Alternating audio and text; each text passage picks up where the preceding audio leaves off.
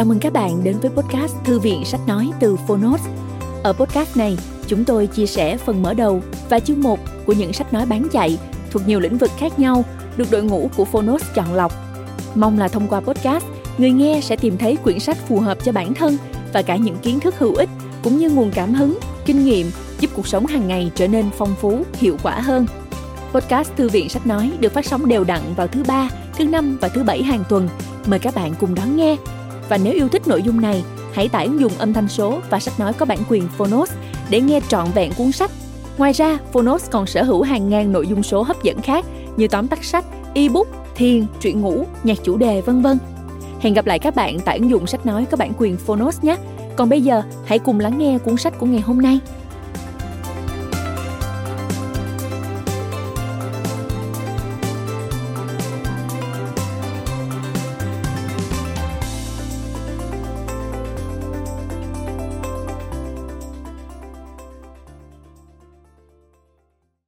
Bạn đang nghe từ Phonos.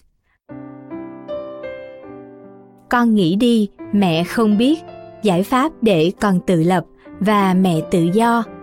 Tác giả Thu Hà, mẹ Su Sim, Độc quyền tại Phonos.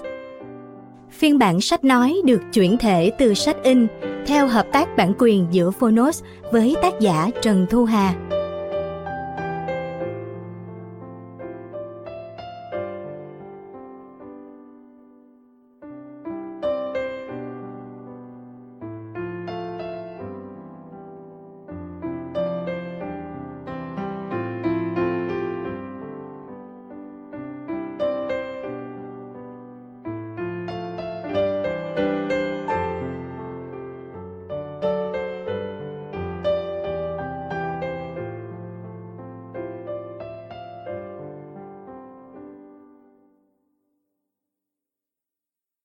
Chào bạn, tôi là Thu Hà, tác giả cuốn sách Con nghĩ đi mẹ không biết. Bạn đang nghe giọng nói của tôi từ Phonos. Có lẽ khi nghe tên cuốn sách này thì các ông bố bà mẹ đã đoán được điều tôi muốn gửi gắm. Hãy để con cái chúng ta tự lập và chúng ta thì được tự do. Chúng ta không cần dám vai những vị phụ huynh hoàn hảo. Điều ta cần làm là để con mình tự hoàn thiện bản thân, phát triển tư duy và giải quyết vấn đề Tôi hy vọng rằng kinh nghiệm thực tế của mình trong cuốn sách này sẽ giúp các bạn có thêm một nguồn kiến thức mới trong việc nuôi dạy con. Dù vậy, chỉ có bạn là người hiểu con mình nhất. Hãy luôn lắng nghe và đồng hành cùng con trên hành trình tự lập đầy thú vị này nhé. Xin cảm ơn Phonot vì đã cùng tôi đưa phiên bản sách nói này đến bạn. Chúc bạn nghe sách vui vẻ.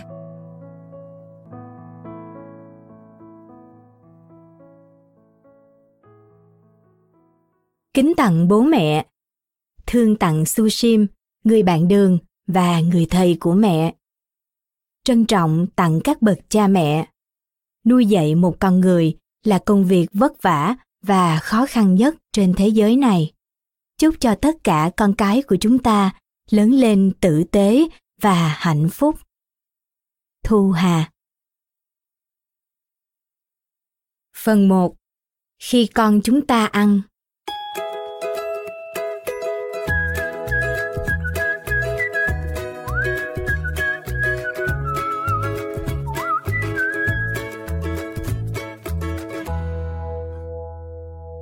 hãy quẳng cái cân đi và vui sống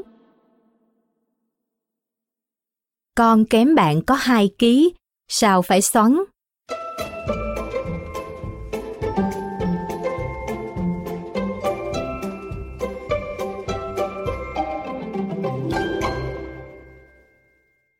Tôi là một bà mẹ nuôi con còi.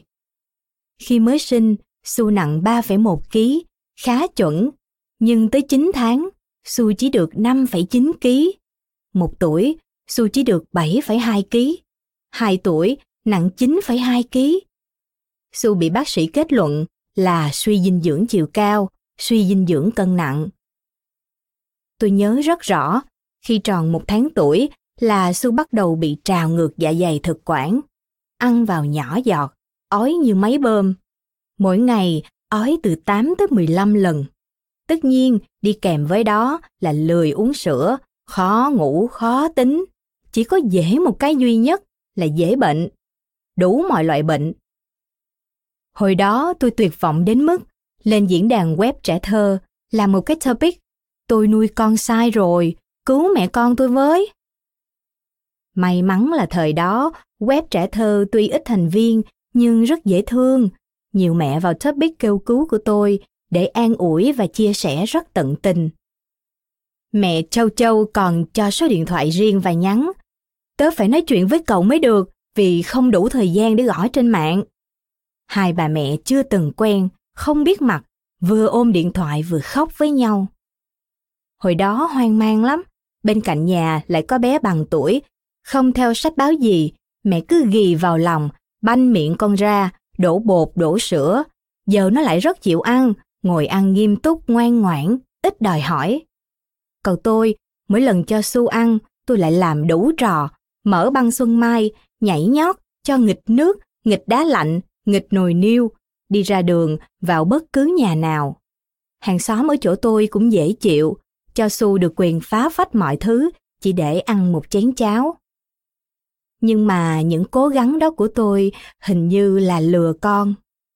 Ừ, cứ cho Su chơi trò chơi, rình rình Su mất cảnh giác là tống luôn một thìa vào miệng. Có khi còn ác hơn cả ghi ra đổ, phải không nhỉ? Tôi tới gặp các bác sĩ, người thì bảo nên ép, người lại bảo không. Nhưng bác sĩ nào cũng bận rộn, chỉ khám rồi kê các thể loại men tiêu hóa. Nói chuyện khoảng 5 phút là xong. Muốn hỏi thêm cũng rất khó. Có bác sĩ kê cả thuốc chống dị ứng, có tác dụng phụ là kích thích ăn nhiều, giữ nước nữa. Rồi một bà mẹ trên mạng chỉ cho tôi bác sĩ trí đoàn. Ông là bác sĩ nhi duy nhất, ân cần cầm tay su, hỏi han bé, cười với bé, khen ngợi bé và kiên nhẫn ngồi nghe tôi, kể lễ cả mấy chục phút. Ông in các loại tài liệu cho tôi về nghiên cứu. Ông còn cho tôi xem hình con ông ngày nhỏ, cũng gầy gần như su. Ông nói, con chị hoàn toàn khỏe mạnh. Nếu trong phòng này có người bệnh, chắc đó là tôi hoặc là chị. Nuôi con, chị hãy nhìn con mình, không nhìn con hàng xóm. Chị hãy nhìn biểu đồ tăng trưởng của con chị mỗi lần tới đây. Bé đều tăng một chút, đường biểu đồ đang đi lên, vậy là tăng trưởng tốt. Không cân bé hàng tháng nữa, chỉ cần 3 tháng một lần thôi. Tôi vẫn bồn chồn hỏi. Nhưng cân nặng của bé nằm sát đáy kênh A rồi, sắp suy dinh dưỡng rồi ạ. À. Bác sĩ giải thích cho tôi. Chị đừng hiểu theo cách đó. Con chị nằm ở đây, nghĩa là bé nằm trong số 5% trẻ em trên thế giới có cân nặng thế này. Cả thế giới đang đau đầu phòng chống bệnh béo phì. Lẽ ra chị phải thấy mình may mắn.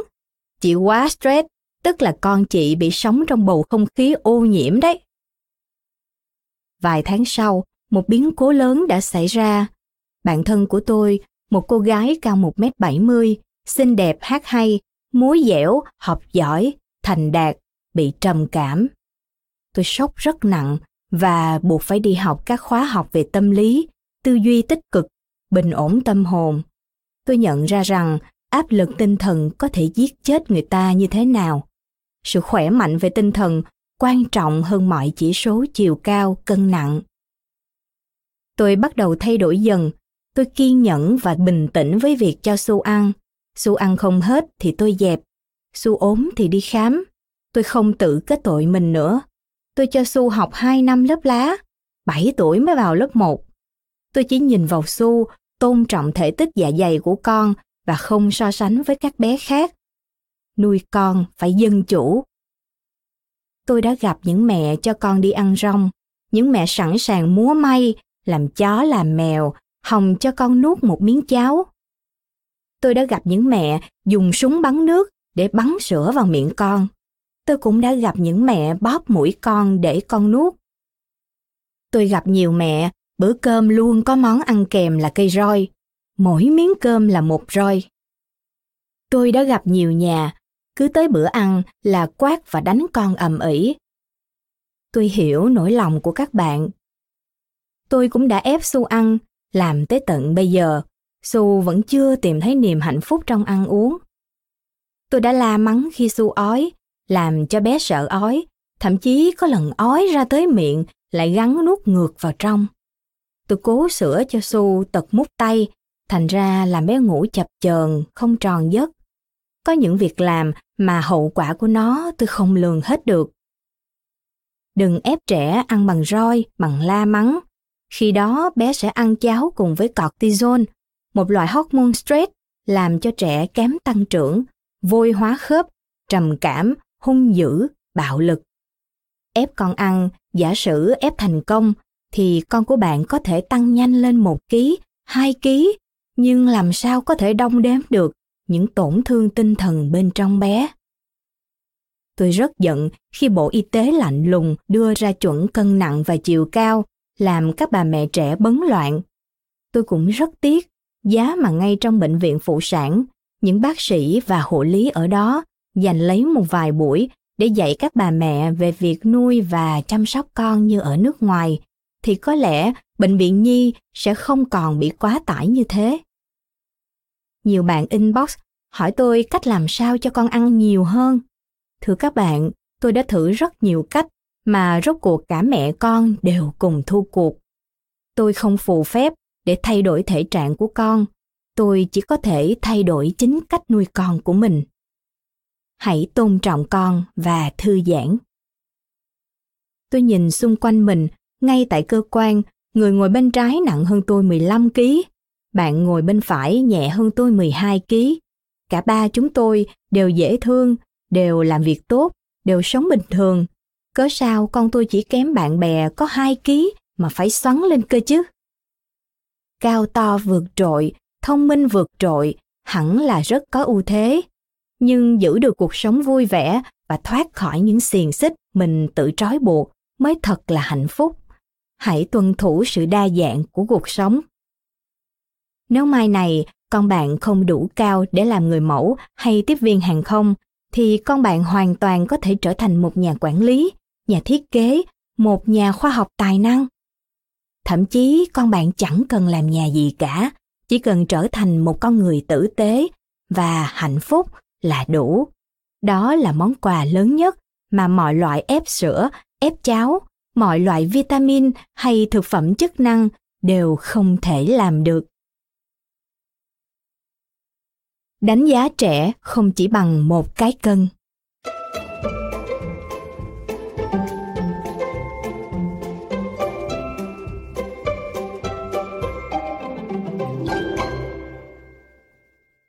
hãy để ý một chút sẽ thấy các bạn mẹ có con dưới 5 tuổi gặp nhau câu hỏi phổ biến nhất là bé bao nhiêu ký? Các bác sĩ cũng hỏi mấy tháng, bao nhiêu ký? Người Việt mình toàn nói béo khỏe, to khỏe, chứ ai mà nói gầy khỏe và còi khỏe nhỉ? Chúng ta có con, bạn bè chúng ta có con, đồng nghiệp có con, anh chị em, dâu rể trong nhà cũng có con. Và chuyện gì sẽ xảy ra khi lũ trẻ đứng bên nhau? So sánh. Nói ra hoặc không nói ra, nhưng bà mẹ nào cũng đang so sánh con mình với con của một ai đó. Giả hoặc có quên so sánh thì cũng sẽ có một người nào đó bên cạnh nhắc ta ngay. Các hãng sữa đổ nhiều tỷ đồng để quảng cáo, khắp nơi là hình ảnh các em bé xinh xắn, mũm mỉm, vui cười, uống ừng ực ly sữa, rồi tung tăng chơi đùa. Rồi hình ảnh các bé ấy khỏe mạnh, miễn nhiễm với bệnh tật, rồi thông minh, lớn lên sáng láng với một tương lai rạng ngời. Những thông tin đổ vào đầu ta mỗi ngày rất rất nhiều rằng sự phát triển chiều cao trong hai năm đầu đời là tối quan trọng. Nào là mỗi ngày ba ly sữa để phát triển trí não tối ưu, nào sữa chua, phô mai, cam vắt, cháo có đủ bốn thành phần tinh bột, đạm, béo, vitamin, rằng Việt Nam đang có 32% trẻ suy dinh dưỡng trên toàn quốc. Nếu con chúng ta không được ăn những thứ bổ dưỡng đó, thì ta sẽ tự động bị lương tâm xét xử và vợ chồng cãi nhau, mẹ chồng hoặc công khai chì chiết, hoặc len lén thở dài sườn sượt, hoang mang, lo lắng, bất lực, mất ngủ. Rồi mọi sự sốt ruột và nỗi kỳ vọng lại được đổ lên đầu con. Ai chưa có con còi ở Việt Nam thì chưa hiểu được cái bệnh nhiệt tình đánh giá, nhiệt tình chê bai của những người xung quanh. Có lần tôi đã vặn lại, tôi nuôi con chứ có phải nuôi heo đâu. Từ trong bệnh viện tới các cửa hàng sẽ cho các bà mẹ trẻ một tờ biểu đồ ghi rất rõ là mấy tháng thì nặng bao nhiêu ký, cao bao nhiêu cm, từ khoảng nào đến khoảng nào thì là suy dinh dưỡng. Chẳng có thêm lời hướng dẫn nào khác ngoài mấy dòng ghi chú ngắn ngủi. Biểu đồ đi lên, phát triển tốt. Biểu đồ nằm ngang, đe dọa. Biểu đồ đi xuống, nguy hiểm. Sự thiên lệch này làm ta tập trung quá nhiều thời gian và công sức vào việc cho con ăn. Con ăn xong là mẹ nằm vờ ra, không còn hơi sức. Thời gian đâu để con chạy nhảy vận động, vui chơi du lịch, học hỏi cả. Sự thiên lệch này còn tai hại ở chỗ những bé có cân nặng và chiều cao phát triển tốt, gia đình sẽ yên tâm, chủ quan, không chú ý tới những vấn đề khác về tâm lý và vận động như tự kỷ, tăng động, chậm nói, tính tình khó chịu và vô tình bỏ lỡ mất thời điểm vàng để can thiệp hiệu quả. Hồi Bộ Giáo dục mới ban hành bộ chuẩn cho trẻ 5 tuổi, nhiều ý kiến phản đối, nhưng tôi thì thấy mừng. Ít nhất, đọc qua bộ chuẩn đó, tôi biết chắc chắn một điều rằng để đánh giá một em bé cần hàng trăm đề mục, ngôn ngữ chạy nhảy nhận thức xã hội, chứ không chỉ là một cái cân. Người mẹ nào cũng muốn con mình có tương lai sáng lạng, nhưng chúng ta cần bình tĩnh hơn. Còn nếu mẹ chồng hay hàng xóm cứ bám lấy cái cân để chì chiết bạn, thì đây, hãy đưa cho họ xem những tên này nha. Béo phì, đại dịch mới của thế kỷ 21. Theo một báo cáo vào tháng 1 năm 2015 của Hiệp hội Nghiên cứu ung thư ở Mỹ, chứng béo phì sẽ nhanh chóng trở thành nguy cơ hàng đầu dẫn đến ung thư tại Mỹ, thay thế cho thuốc lá. Theo thống kê mới nhất của Trung tâm Kiểm soát và Phòng tránh bệnh tật của Mỹ, vào năm 2012, hơn 2 phần 3, tức là 68,5% dân số Mỹ trưởng thành bị thừa cân béo phì và đến năm 2030 dự tính gần một nửa, tức 42% dân số Mỹ sẽ là nạn nhân của đại dịch này. Tại Việt Nam, con số này là 16,3% theo thống kê năm 2011 của Viện Dinh dưỡng Việt Nam. Ngày 22 tháng 12 năm 2015, trong chương trình tuyên truyền chiến lược quốc gia về dinh dưỡng, bác sĩ Đỗ Thị Ngọc Diệp, giám đốc Trung tâm dinh dưỡng thành phố Hồ Chí Minh cho biết, hơn một nửa trẻ em tiểu học tại thành phố Hồ Chí Minh đã bị thừa cân và béo phì. Theo đó, trẻ dưới 5 tuổi thừa cân béo phì chiếm 21,9%, lứa tuổi tiểu học con số này lên đến 51,8%. Trong vòng 5 năm, từ 2009 đến 2014, tình trạng thừa cân béo phì tăng nhanh trong giới học sinh từ 18,6% lên mức 41,1% và năm nay lên tiếp 51,8%. Một nghiên cứu khác trên hơn 300 trẻ béo phì tại khoa dinh dưỡng Bệnh viện Nhi Đồng 1 cho thấy 74,3% bị rối loạn lipid máu, 39,1% gan nhiễm mỡ, 18,3% bị rối loạn đường huyết lúc đói và 2,7% số cháu bị cao huyết áp. Nhiều em bé do béo quá, đi đứng nặng nề, ảnh hưởng tới khung xương, gây thoái hóa khớp.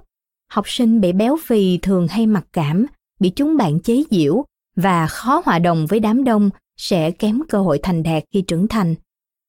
Việc chữa trị béo phì ở trẻ rất khó khăn, khó hơn nhiều lần so với việc chữa suy dinh dưỡng. Điều tra trong tháng 6 và tháng 7 năm 2013 với các bà mẹ tại đô thị cho thấy 30% bà mẹ có con bị thừa cân vẫn không biết trẻ đã thừa cân. 15% bà mẹ có con thừa cân vẫn mong muốn con mình tiếp tục tăng cân với suy nghĩ cân nặng dự trữ phòng khi trẻ ốm đau. Và đây nữa, một báo cáo mới cuối năm 2014 cho thấy thị trường sản phẩm giảm cân của thế giới năm 2009 là 363 tỷ USD. Năm 2014 đã tiêu tốn tới 586 tỷ USD, cao gấp gần 10 lần thị trường mỹ phẩm và làm đẹp, tưởng như đắt đỏ nhất, 65 tỷ USD.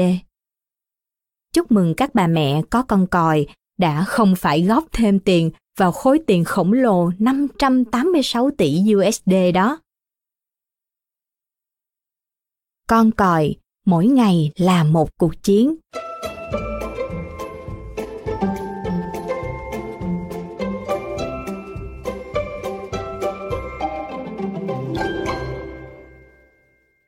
Tôi là một bà mẹ từng có nhiều sai lầm. Để hiểu được rằng không nên đánh giá trẻ chỉ qua một cái cân, tôi đã trả giá nhiều năm trời vật vả và lắm nước mắt. Hành trình nuôi một đứa bé bị bác sĩ và xã hội xung quanh gọi là còi, thật không hề đơn giản. Nhớ lại những năm tháng đó, mỗi ngày như một trận chiến. Để tôi kể lại những bài học đau thương tôi đã nuôi Su hồi nhỏ nè. Khi 9 tháng, Su chỉ được 5,9 kg. Một tuổi, Su chỉ được 7,2 kg.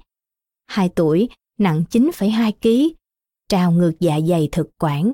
Mỗi ngày ói từ 8 tới 15 lần, lười uống sữa, khó ngủ, khó tính, dễ bệnh.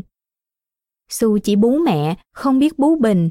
Khi tôi đi làm nguyên ngày là phải đút sữa bằng thìa. Mỗi lần chỉ pha khoảng 40ml là sữa rớt ra quần áo còn nhiều hơn vào bụng. Chậu giặt hôm nào cũng trắng ngà màu sữa. Khó nuốt vậy, nhưng con ói ra thì rất nhanh. Su chỉ cần ho một tiếng, cười một tiếng, khóc một tiếng, hay đơn giản là giật mình.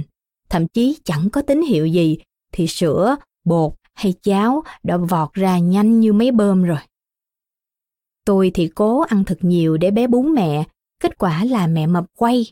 Bước ra đường, đi khám bác sĩ hay đi chích ngừa, các bà mẹ lại hỏi thăm, sao chị để bé còi vậy? Sao chị không tới ABC? Sao chị không làm XYZ? Nhiều người còn không thèm dè dặt gì mà nhận xét luôn. Mẹ ăn hết phần con à. Một bác sĩ ở trung tâm dinh dưỡng thành phố Hồ Chí Minh còn chất vấn tôi khá tàn nhẫn. Chị nuôi con hay giết con vậy? Những ngày tháng đó thật là tâm tối, Tôi một mình đối diện với công việc chăm con vì bố mẹ, anh em đều ở tận ngoài Bắc, cách gần 2.000 cây số nên chẳng giúp được gì. Người giúp việc thì thay như chớp, cô nào giỏi thì chinh chiến được vài tháng. Có cô vừa từ trung tâm giới thiệu việc làm tới, nhìn thấy xu một cái là xin quay ngược lại trung tâm tìm việc khác ngay và luôn. Chỉ trong vài năm, tôi thay tới gần 20 cô giúp việc. Suốt cả ngày, tôi quay quắt với bột, cháo, sữa, ói và thuốc các loại. Đi làm phập phù, sếp nhắc nhở, Hà đã tàn hình suốt cả năm rồi đấy. Lính tráng thì bảo, đợt này chị không phê bình ai à. Đi muộn về sớm, trốn chui trốn lủi như một tên trộm thì dám phê bình ai cơ chứ. Và điên đảo với các bác sĩ. Cứ hai tuần một lần, tôi lại tha du chạy tới khám ở trung tâm dinh dưỡng cái thực đơn bốc hỏa mà bác sĩ kê cho Su tới giờ, đọc lại vẫn còn thấy sợ. Cách 2 giờ ăn một lần, ngày tối thiểu 3 bữa sữa, 3 bữa cháo, sữa mỗi lần 200ml, tiến tới 250ml một lần, cháo một chén con, gồm một muỗng rau, một muỗng thịt, hai muỗng dầu ăn.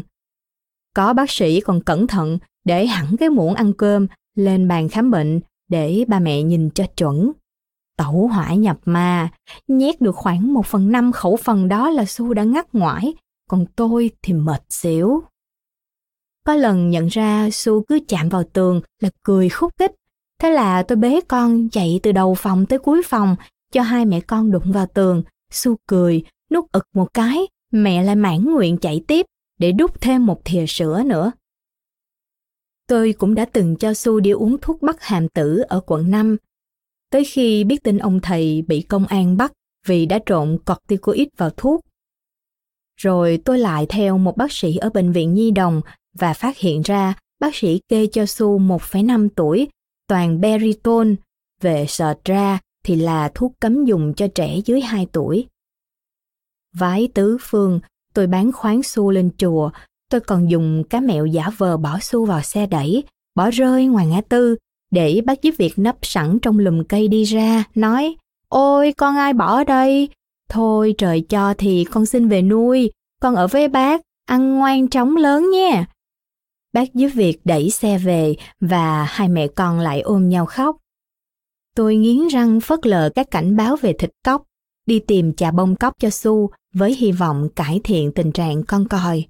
Mấy tháng sau, tôi lại quẳng hũ thịt cóc đi, chuyển sang tìm mua ván sữa, sữa cao năng lượng, các loại vitamin, men tiêu hóa Việt Nam, Mỹ, Úc, sữa dê. Tôi lùng được một bác sĩ thạc sĩ dinh dưỡng khá nổi tiếng. Bác sĩ kê cho Su một thực đơn đặc biệt. Tuyệt đối không được uống bất cứ loại nước nào, chỉ uống sữa. Cố gắng uống đủ 1,5 lít sữa một ngày.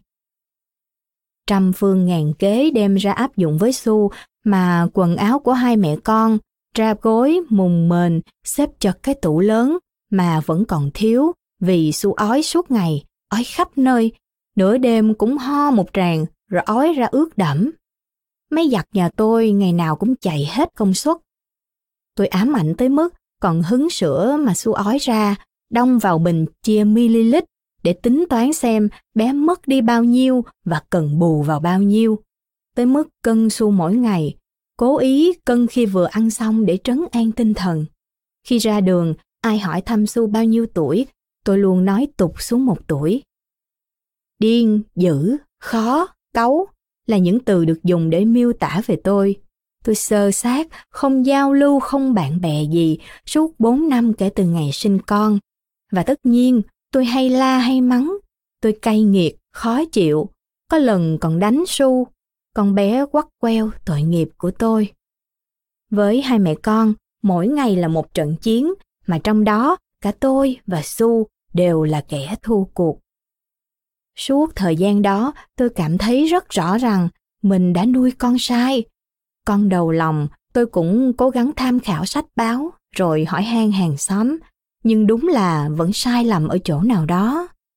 Tôi cũng thay đổi món liên tục trong ngày, cũng bày trò chơi, rồi thậm chí cho đi ăn rong. Nhưng Su cứ đắc đầu liên tục, đưa hai tay ôm mặt, trốn tránh cái thìa.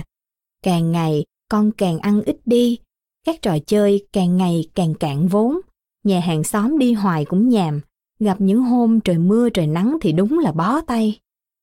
Hồi đó, cả nhà có mình tôi đi làm, nên không thể nghỉ việc, cứ sáng đi tối về, sáng đi tối về. Người trong trẻ mấy tuần lại xin nghỉ. Mỗi lần thay người, Su lại lạ, khóc cả mấy ngày, lại càng lười ăn hơn. Bây giờ sách báo tài liệu về ăn dặm kiểu Nhật, kiểu Pháp về nuôi con bằng sữa mẹ nhiều hơn ngày xưa tôi nuôi su sim, nhưng vẫn còn rất nhiều bà mẹ và em bé khác vẫn tiếp tục sai lầm, đi vào vết xe đổ tôi đã từng đi qua. Tới nhà nào có em bé hoặc đi ngang qua sảnh chung cư chỗ các bà mẹ đang đút cháo cho con là bạn có thể lại bị tranh thủ biến thành ông kẹ, dọa tụi trẻ con ăn ngay. Cô ơi, cô quát cháu đi, cháu đang ngậm cháo này. Bác hàng xóm vẫn mỗi thìa là mỗi dọa. Nào, há mồm, há mồm nào, nhanh nhanh, không cô kia bắt cóc. Cô bạn tôi kể chiều qua đi làm về sớm, tới đầu hẻm, thấy cô giúp việc tha con mình ra ngồi cạnh bác bán thịt bê. Cứ mỗi muỗng, bác bán thịt lại dơ con dao phay to tướng, dứ dứ vào bé. Há mồm ra, nuốt ngay. Khổ thân con bé, cứ thấy mũi dao xỉa vào mặt, là vội há miệng nuốt trọng miếng cháo, cả nhai cũng không dám nữa. Việc cho trẻ con ăn vẫn còn là gánh nặng với đa số các mẹ, các bà và nhất là với các con. Chuyện bác sĩ nước và bác sĩ sữa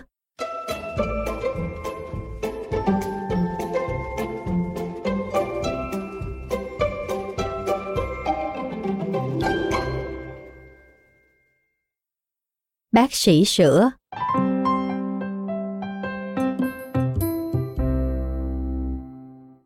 Hai mẹ con vật vã các kiểu, thì su bắt đầu nhích lên chút đỉnh. Nàng ấy không nằm giữa kênh b nữa, nhưng bác sĩ vẫn gọi là còi, ở đường biên giới suy dinh dưỡng. Tôi tìm tới một bác sĩ dinh dưỡng rất giỏi, là thạc sĩ, trưởng khoa dinh dưỡng của một bệnh viện lớn. Con của bác sĩ khi mới lớp 7 đã cao 1m70 rồi. Bác sĩ kê cho con tôi một thực đơn đặc biệt, sữa và chỉ có sữa. Bác nói không được cho bé uống nước, không uống bất cứ loại nước gì, nước lọc, nước canh, nước ngọt. Mục đích cai nước là để bé cảm thấy khát. Khi khát, bé sẽ thấy sữa ngon hơn, uống được nhiều sữa hơn. Bác sĩ còn giảng giải cho mẹ con tôi khá tận tình. Bé sẽ theo thực đơn này trong khoảng một năm. Mỗi ngày, bé phải uống được 1,5 lít tới 2 lít sữa. Sữa là nguồn dinh dưỡng tốt nhất trên đời dành cho trẻ em và cũng cân bằng nhất. Trẻ sơ sinh từ khi còn là một vật vô cùng yếu ớt, không thể ăn uống được bất cứ thứ gì, đã hấp thu được, tiêu hóa được sữa rồi. Và những ngày tháng đầu đời chỉ uống sữa, không ăn uống gì khác, cũng là những ngày tháng tăng trưởng mạnh mẽ nhất của bé. Nếu bé đã uống đạt 1,5 lít sữa một ngày thì không cần ăn thịt cá nữa.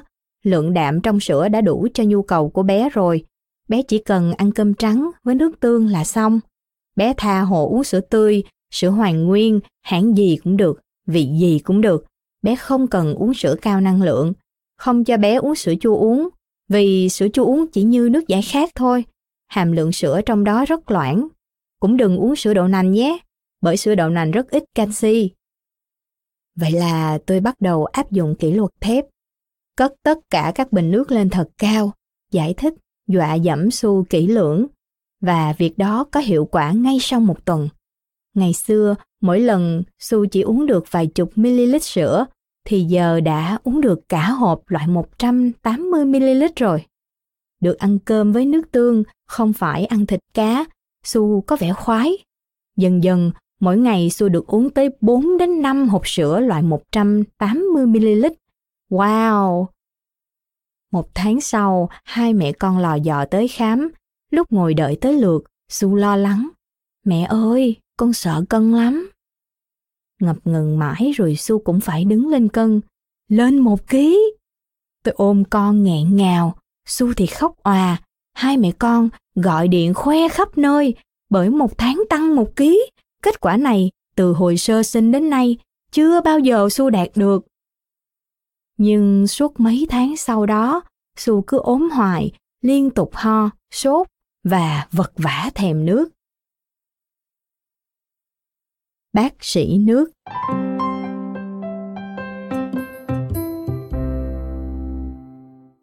Một buổi sáng, Su hỏi tôi, Mẹ ơi, nước được làm từ gì vậy mà con thấy nước ngon nhất trên đời?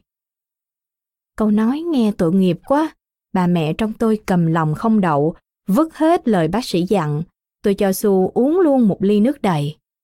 Tôi bỏ luôn cái thực đơn sữa, đưa con tới gặp bác sĩ trí đoàn. Bác sĩ này giờ đã quá nổi tiếng rồi. Ông ấy chỉ mỉm cười. Cháu không bụ bẩm là do tạng người nhỏ con. Chị đừng cố thay đổi, không tốt cho cả chị và cháu đâu. Tôi kể cho bác sĩ nghe thành tích uống sữa của cháu. Bác sĩ giật mình, nói Không phải cứ uống càng nhiều sữa là tốt, cái gì cũng thế, vừa đủ là tốt nhất. Nếu cháu uống quá nhiều sữa, canxi trong sữa lại cản hấp thu sắt, và như thế cháu sẽ dẫn tới thiếu sắt, thiếu máu. Sức đề kháng giảm, cháu sẽ hay nhiễm bệnh, chưa kể chế độ uống từ 1 lít tới 2 lít sữa mỗi ngày với trẻ 5 tuổi là dư thừa sữa, gây táo bón, buộc thận phải làm việc quá nhiều, dễ mắc những bệnh khác trong tương lai. Chị phải tôn trọng thể tích dạ dày của bé. Quyền của ba mẹ là quyết định cho bé ăn cái gì, ăn lúc nào và ở đâu.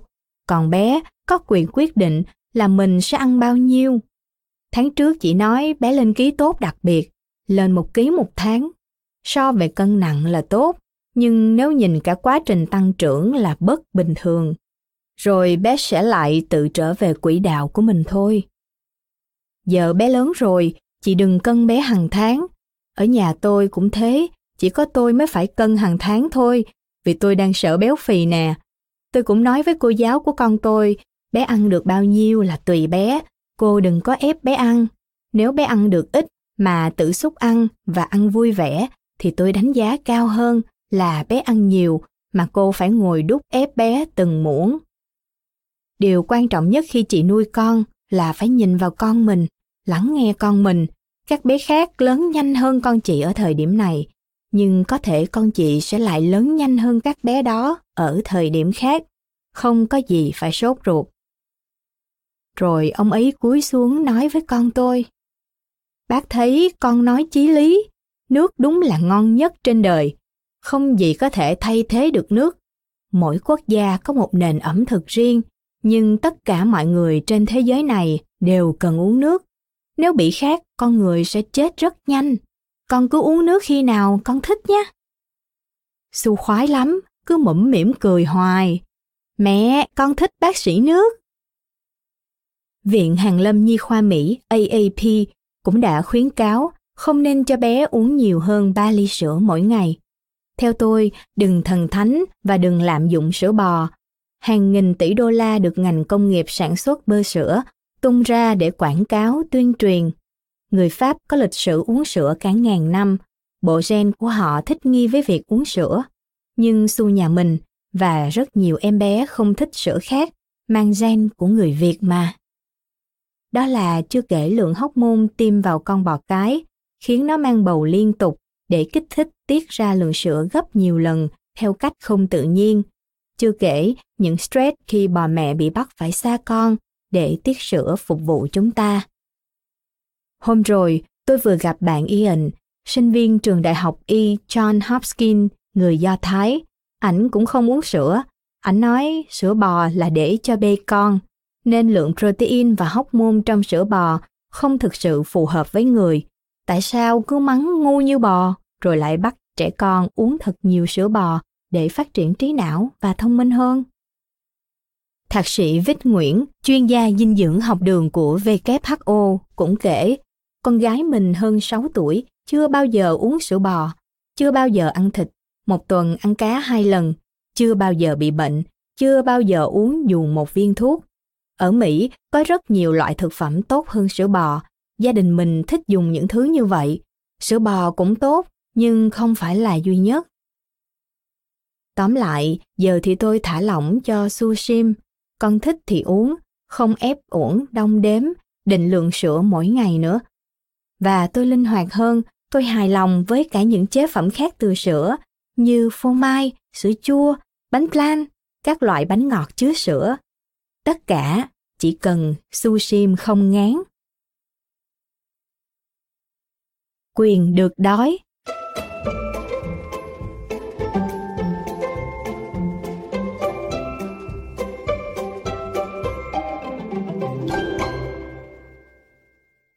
Tôi tin là rất nhiều người trong chúng ta đã đọc truyện Món ăn mầm đá của Trạng Quỳnh. Không có sơn hào hải vị nào có thể sánh với lúc đói. Trẻ con thời nay rất ít khi bị đói, cho nên việc ăn uống cũng không được vui vẻ hạnh phúc gì lắm. Tại sao chúng ta lại tước đi quyền được ăn ngon miệng của trẻ con bằng việc tước đi quyền được đói? Có một lần tôi đã chiến đấu tay đôi với Su, một cuộc chiến rất buồn cười. Hôm đó là ngày nghỉ. Sau khi tôi mướt mãi nấu nướng, bày sẵn ra bàn, gọi nàng ra ăn cơm thì nàng gắt gỏng. Giá mà không phải ăn. Rồi lại còn, con không cần ăn, con không cần ăn một bữa nào hết. Điên chưa? Tôi dẫn nàng vào phòng ngủ khẳng định. Thế thì bữa trưa và bữa chiều nay con không cần ăn nữa. Nàng thách thức. Mẹ cứ cấm con ăn đi ạ, à, càng tốt. Láo chưa? Tôi nghĩ đang đợt nghỉ dài, đã thế nghênh chiến luôn. Chiều đó tôi cố tình đi mua bột ngũ vị hương về, ướp thịt, làm món thịt quay thơm nhất mũi. Căn hộ bên cạnh phải thò đầu sang hỏi món gì mà thơm thế.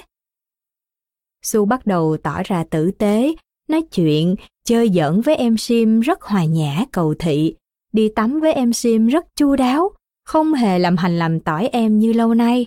Rồi nàng ra nói chuyện với mẹ rất kiểu hoa hậu thân thiện. Tôi cũng hoa hậu thân thiện lại, nhưng vẫn nhỏ nhẹ bảo, con không cần ăn cơm chiều đâu. Tất nhiên là thịt quay vẫn thơm nhất mũi. Tất nhiên, cả nhà vẫn ngồi ăn cơm. Nàng than con đói lắm, con muốn ăn, con xin lỗi. Tôi vẫn ôm nàng trong tay, vẫn lau nước mắt cho nàng, nhưng vẫn nói, không con ạ, à, con đã nói là con không cần ăn mà. Cả nhà vẫn nghiến răng ngồi ăn tiếp, sau đó đi rửa chén. Rồi nàng khóc, mẹ ơi, con đói. Rồi tiếp tục xin lỗi. Hay, ruột tôi đau quặn lại. Em Sim khóc, nước mắt lã chả. Mẹ tha cho chị Su đi. Lúc đó tôi chỉ muốn khóc theo. rồi nàng nằm bẹp bên cạnh tôi. Tôi bắt đầu sốt ruột, bấn loạn lên, không biết mình làm thế có đúng không? Không biết mình có nên dừng lại không? Gọi điện thoại cho Hồng Anh không được, tôi vội lên mạng hỏi tiến sĩ Vũ Thu Hương. Chị ấy bảo, em cho nó ăn luôn đi, cho nó ăn rồi chị bày cho cách phạt nó sau. Hít hít, đúng là cái vụ cho con ăn này mình sai và sai trầm trọng. Vậy là 9 giờ tối nàng ăn, chị Hương bày tôi cách xử nàng, cho nàng ăn xong, chỉ nói vài câu về cảm giác của mình thôi. Con thử nghĩ xem, nếu con là mẹ, con nấu nướng vất vả, rồi bị nói là không thèm ăn, thì con thấy thế nào? Con cứ suy nghĩ rồi chút nữa trả lời cho mẹ. Nàng bảo, con thấy buồn ạ. À. Tôi cũng chỉ nói, mẹ cũng thấy buồn. Rồi thôi, không mắng mỏ gì nữa, không lên lớp rao giảng đạo đức gì hết. Hôm sau nàng ngoan kinh khủng, hôn hết mẹ và em Sim suốt ngày.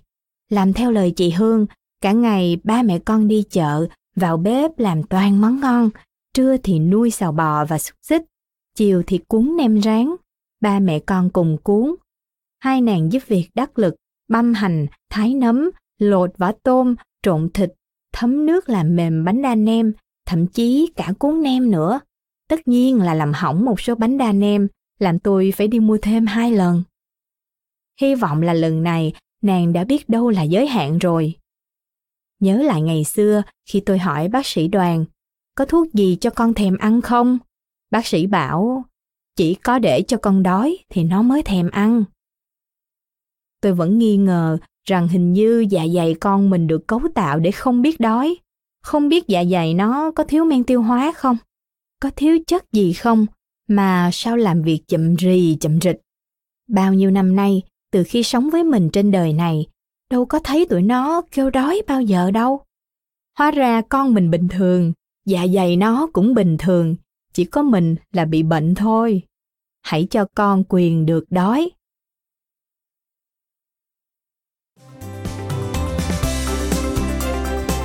Cảm ơn các bạn đã lắng nghe podcast Thư viện Sách Nói. Podcast này được sản xuất bởi Phonos, ứng dụng sách nói có bản quyền và âm thanh số dành cho người Việt. Hẹn gặp lại ở những tập tiếp theo.